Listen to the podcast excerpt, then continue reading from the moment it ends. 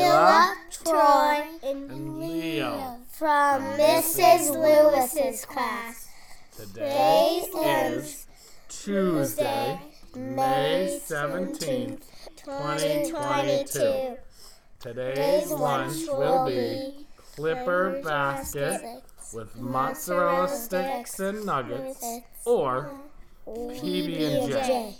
Happy birthday to Avery in Mrs. Fitzgerald's class. Please Stand for the Pledge of Allegiance.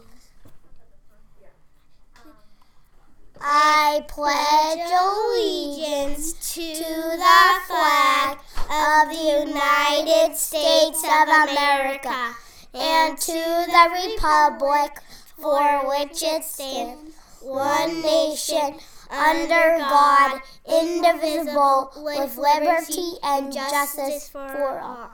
Have a terrific Tuesday. All right, nice job, kindergartners.